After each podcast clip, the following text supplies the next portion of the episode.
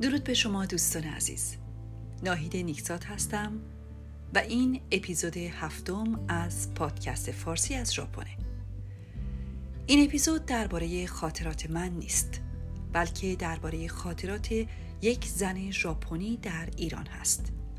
یک ژاپنی که بعد از ازدواج با یک ایرانی از سال 1966 یا تقریبا 1345 به مدت حدود 18 سال در ایران زندگی کرد. این اپیزود در روز دوم ماه مه 2021 برابر با دوازدهم اردیبهشت 1400 ضبط شد.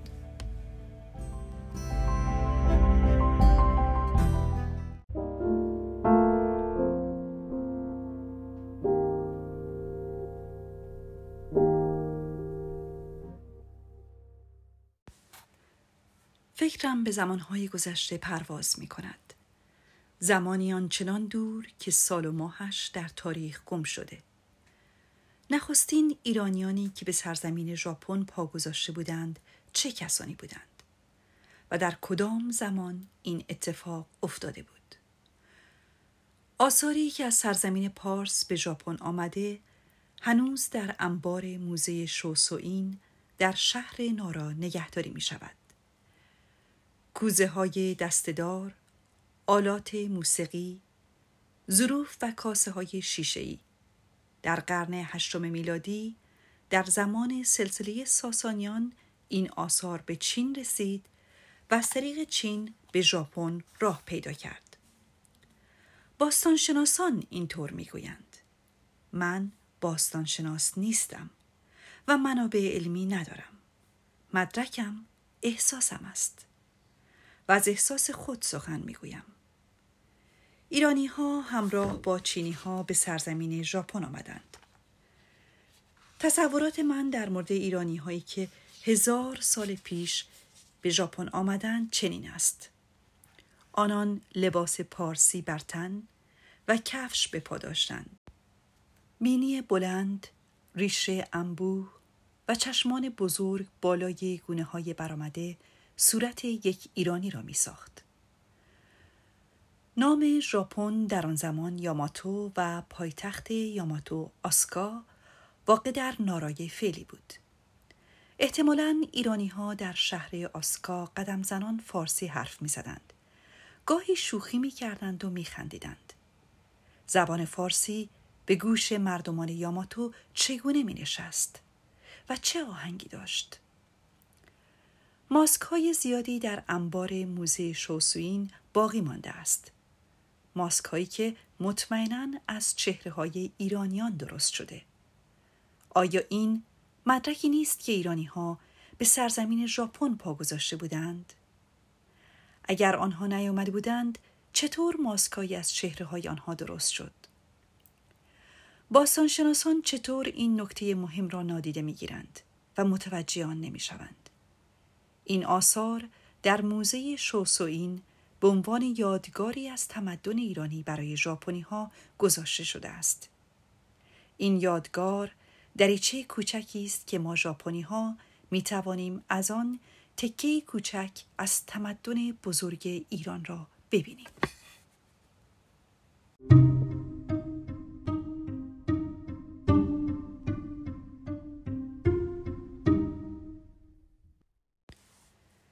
سال 1964 توکیو پایتخت ژاپن امروز با جشن ورزشی دنیا المپیک دچار هیاهو شده بود. این همه مردم جهان یک باره به این سرزمین آمده بودند و چنین چیزی در طول تاریخ ژاپن اتفاق نیفتاده بود. چشمان جهان به توکیو دوخته شده بود و مردم ژاپن هم از طریق ورزش با کشورهای دیگر جهان آشنا می شدند و میفهمیدند که دنیا فقط ژاپن نیست. من دانشجوی سال دوم دانشگاه بودم. به جز زبان انگلیسی برای آشنا شدن با یک زبان خارجی دیگر زبان فرانسه را انتخاب کرده بودم. اما برای من زبان فرانسه بیش از اندازه پیچیده بود و به سادگی توانست مرا تسلیم کند. در همین روزها ما سه دوست صمیمی مثل همیشه در شهر قدم می زدیم. حرف می زدیم و می خندیدیم. ما سه هم کلاسی بودیم که با هم زبان فرانسوی را انتخاب کردیم و با هم شکست خوردیم. سه عدد عجیبی است. سه سمبل تعادل است. تک تک ما هیچ بودیم. ولی سه نفر که با هم جمع می شدیم شکست پذیر هم به شکست ناپذیر تبدیل می شد. نیرو پیدا می کردیم. برای همین بود که ما سه نفر تمام روز با هم بودیم تا زمانی که به خانه خود برمیگشتیم. آن روز در شیبویا مرکز توکیو سه بازیکن خارجی دیدیم. جرأت سه نفری بود که توانستیم با آنها حرف بزنیم. از کجا آمدید؟ نماینده کدوم کشورید؟ چه ورزشی می کنید؟ زبان آنها شبیه فرانسه بود. ولی فرانسه نبود. آنها نماینده کشور ایران بودند. یکی از آنها وزن بردار بود و دو نفر دیگر شناگر. پیشنهاد کردیم چیزی با هم بخوریم. آنها قبول کردند. فکر می کردیم غذای آنها مثل هندی ها باشد. به این دلیل به رستوران هندی رفتیم و کاری سفارش دادیم. آنها گفتند ما غذای بیرون را نمی‌خوریم اما چای می نوشیم. ما سه دختر کاری هندی خوردیم. آنها چای. غذا که خوردیم بعدش شکار کنیم. آنها پیشنهادی نداشتند و هر جا ما می رفتیم با ما می آمدند. از جلوی آسمان نما رد می شدیم که تصمیم گرفتیم گردش ستاره ها را تماشا کنیم. پلانتاریوم گردش ستاره ها را نشان می‌داد. در آسمان شب تابستان صورت فلکی اغرب هم وجود داشت. همه جور حیوانات زمینی در آسمان هم بود. پرنده ها، ماهی ها و شکارچی ها. گردش ستارگان تمام نمی شد. سه ورزشکار ایرانی خمیازه کشیدند و گفتند که باید به دهکده المپیک برگردند. ما گردش ستاره ها را نیمه کاره گذاشتیم و تا ایستگاه شیبویا آنها را بدرقه کردیم.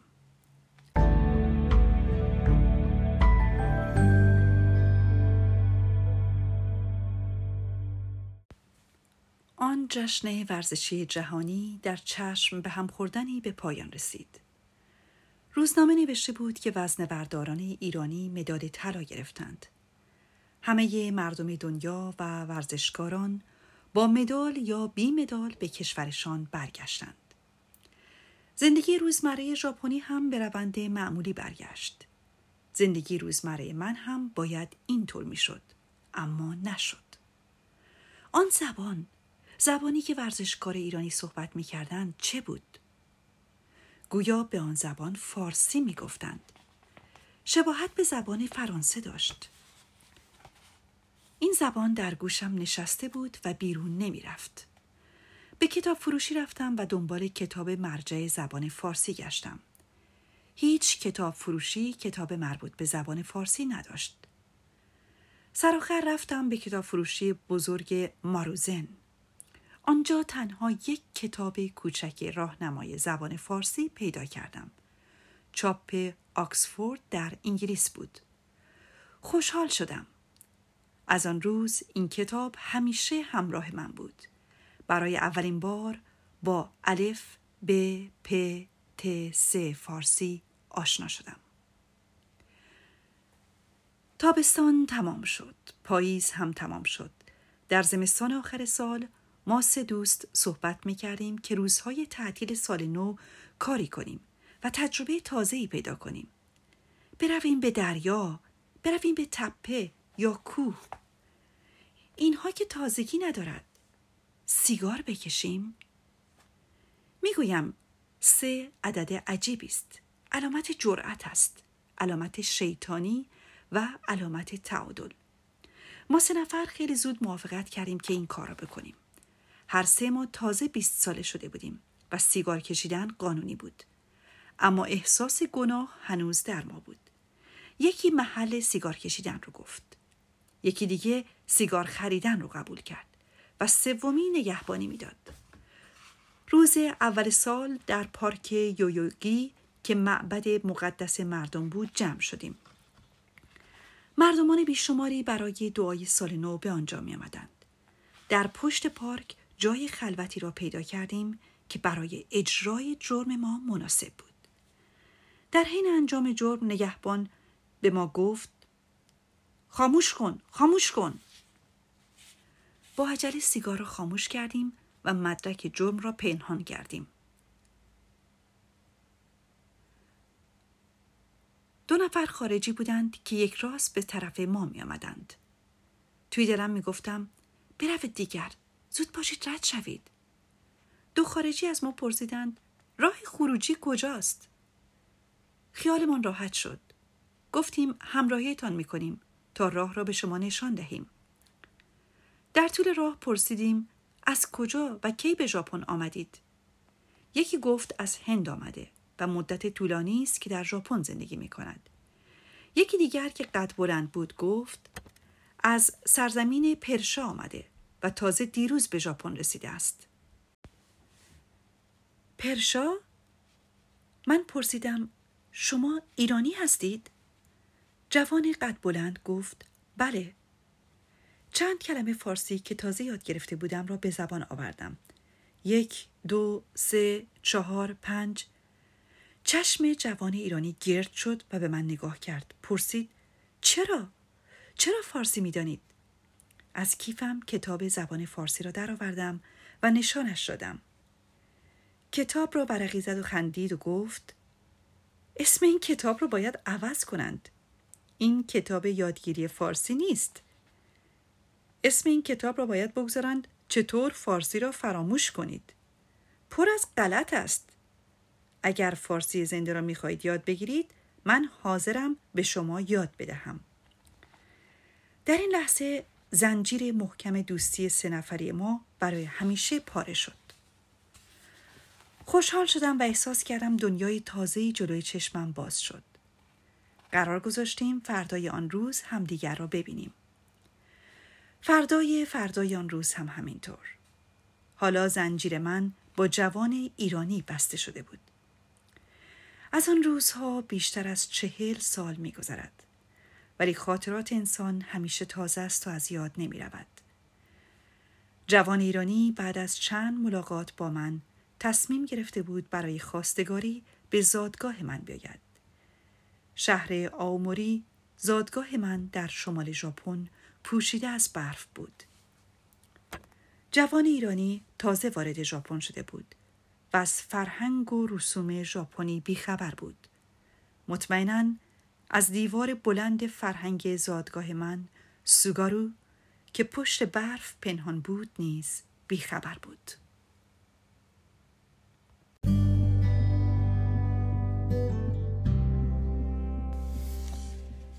پدرم مرد روشنفکری بود. تاریخ شناس بود. شخصیت های دینی و سیاسی دنیا را می شناخت و همیشه جلوتر از مردم محل خود فکر می کرد. در دهکده من در آن زمان هیچ خانواده ای نبود که دخترش را به دانشگاه توکیو بفرستد. پدرم عقیده داشت که پسر و دختر فرق نمی کند. اگر کسی علاقه به درس خواندن داشته باشد، باید درسش را ادامه بدهد. زادگاه من تا توکیو با قطار بیشتر از ده ساعت فاصله داشت. پدرم از بچگی تاریخ ژاپن را به ما یاد می‌داد. تا 120 سال پیش درهای این کشور بسته بود و ژاپن با کشورهای خارجی رفت آمد نداشت. تا زمان میجی که اصلاحاتی در کشور پدید آمد و مردم ژاپن به دو گروه تقسیم شدند. یک گروه مدعی این بود که باید از دنیا گوشگیری کرد و گروه دیگر معتقد به گشودن درها به روی کشورهای خارجی بود. پدرم شخصیت هایی را که سهمی در گشودن درهای کشور ژاپن داشتند می ستود و این را سپید دم تاریخ ژاپن می دانست. وقتی جوان ایرانی به خواستگاری دخترش آمد همین پدرم یک بار عقیدش را عوض کرد گفت تصمیم نداریم دخترمان را به یک خارجی بدهیم جوان ایرانی اما به خودش اطمینان داشت که می تواند پدرم را قانع کند چون ما دو نفر همدیگر را می خواستیم. پدر بزرگم مرد با اراده بود. آخرین سامورایی ژاپنی بود. دو دست را به زمین گذاشت و سرش را عمیقانه پایین آورد و به او خوش آمد گفت. درون دلش را ظاهر نمی کرد. امیدم را به پدر بزرگم بستم. اما جواب او هم نه بود. جوان ایرانی اول به انگلیسی حرف زد. وقتی فهمید که این زبان به درد نمی‌خورد به زبان ترکی که در بچگیش استفاده می کرد حرف زد. که البته این زبان نیز کارایی نداشت. من مترجم دو طرف بودم. پدرم به من گفت که تو مترجم خوبی نیستی. چرا حرفهای ما را به اون نمیرسانی؟ بعد کلکسیون شمشیر ژاپنی خود را به جوان ایرانی نشان داد. جوان ایرانی از شمشیرهای ژاپنی خوشش آمد و چند سوال پرسید. پدرم گهگاهی شمشیری را از قلاف در می آورد. شاید اگر موقعیت اجازه می‌داد دلش می‌خواست با آن شمشیر جوان را دو تکه کند. خدا میدارد مادر بزرگم عقیده داشت که انسان وقتی هوشیار نیست حرفهای دلش را می‌گوید. برای همین شب که می‌شد نوشیدنی ها و غذاهای گوناگون جلوش میگذاشت.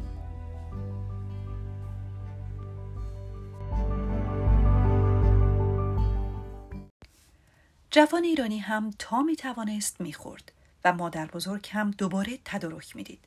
اما حرف جوان ایرانی همون بود که بود. این ترفندها اثری نداشت. شاید او فکر می کرد که خانواده من خواستگاری رو قبول کرده که از او پذیرایی می کند. خدا می داند. چند شب از این شبها تکرار شد. اما نوبت حرف خواستگاری که پیش می آمد وضع دیگری می شد. همه اعضای خانواده من وسط پیشانیشان چین درست می کردند و نشان می دادند که همه چیز قبول جز این یکی. جوان ایرانی پرسید چرا؟ برای چه؟ پدرم گفت چون شما یک خارجی هستید. جوان ایرانی فهمید که آنها چه می‌گویند. به من گفت من ایرانی هستم چون در ایران به دنیا آمدم. اگر در ژاپن به دنیا آمده بودم ژاپنی بودم. مگر در ژاپن قانونی دارید که ازدواج با خارجی ها را من کرده باشد؟ سرم همینطور پایین بود. در سرزمین سوگارو باد تندی میوزید. بادی که بدون دلیل و اساس خواست جوان ایرانی را رد می کرد. حرفهای دو طرف موازی هم به جلو می رفت و نتیجه گرفته نمی شد.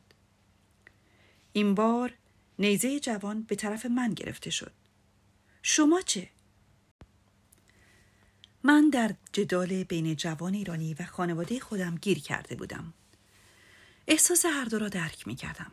بمق دریای غم فرو رفته بودم. غمی که تا کنون تجربه نکرده بودم.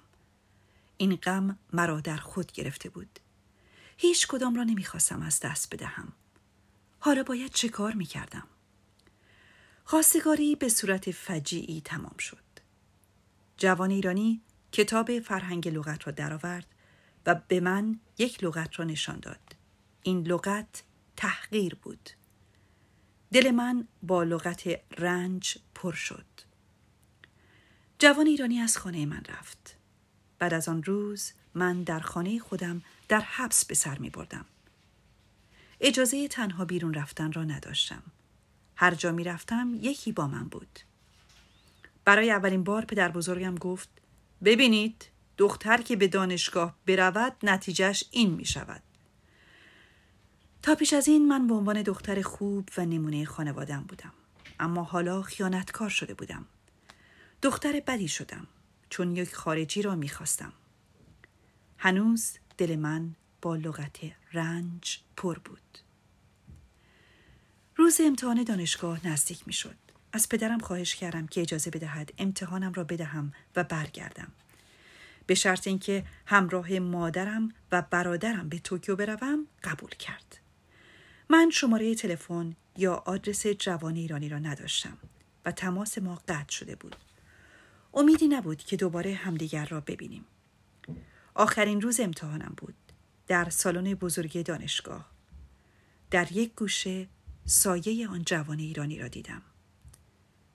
در یک آن به خانواده خودم پشت کردم.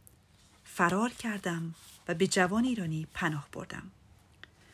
تصمیم گرفته بودم دیگر از او جدا نشوم. دیدن دوباره او یک نخ نازک بود هدایتی از سوی خدا از او پرسیدم که چطور فهمید من اینجا هستم گفت اسم دانشگاه هم یادش بود فقط همین آنچه که شنیدید فصل نخست از کتاب یک ژاپنی در ایران نوشته شیگاکو حقیقی است او در سال 1942 میلادی در شمال ژاپن به دنیا آمد در سال 1965 با محمد حسین حقیقی تاهر غزال ازدواج کرد و سال 1966 تا 1984 در ایران و در شهر رشت زندگی کرد. پس از بازگشت به ژاپن کتابهای آسمان خزر ارغوانی است و آنجا ایران است را منتشر کرد. جایزه بزرگ انتشارات هیکتنشا را در سال 2005 این کتاب او به نام یک ژاپنی در ایران به دست آورده است. او ترجمه زیرنویس ژاپنی فیلم های معتبر ایرانی همچون طعم گیلاس از عباس کیارستمی باشو غریبه کوچک از بهرام بیزایی رنگ خدا از مجید مجیدی بید و باد از محمد علی طالبی و چندین فیلم دیگر را برای نمایش در سینما و تلویزیون ژاپن انجام داده است. او در سالهای 1995 تا 2001 به تدریس زبان فارسی در دانشگاه تاکوشوکوی توکیو مشغول بود.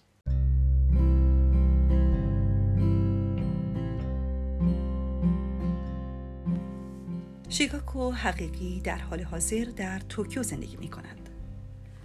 در اپیزودهای بعد درباره اینکه من چطور با خانم شیگاکو حقیقی آشنا شدم صحبت خواهم کرد.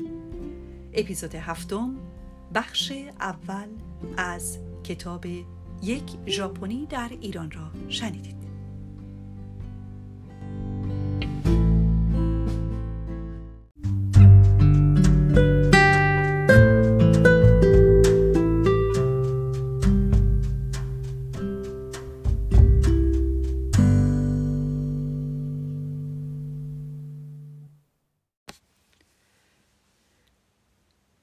شما دوستان عزیز ناهید نیکزاد هستم این اپیزود هشتم پادکست فارسی از ژاپن با عنوان زبان ژاپنی است که در روز سهشنبه 21 اردیبهشت سال 1400 برابر با 11 ماه مه 2021 ضبط میشه.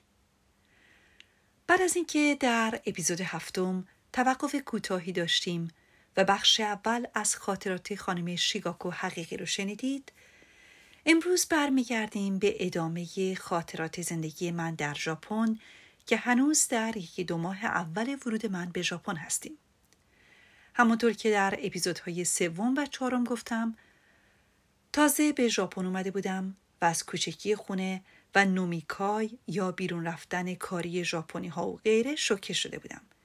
این در حالی بود که امنیت این کشور درستی و صداقت مردم در کارهاشون و قانونمند بودن اونها هم منو متعجب کرده بود.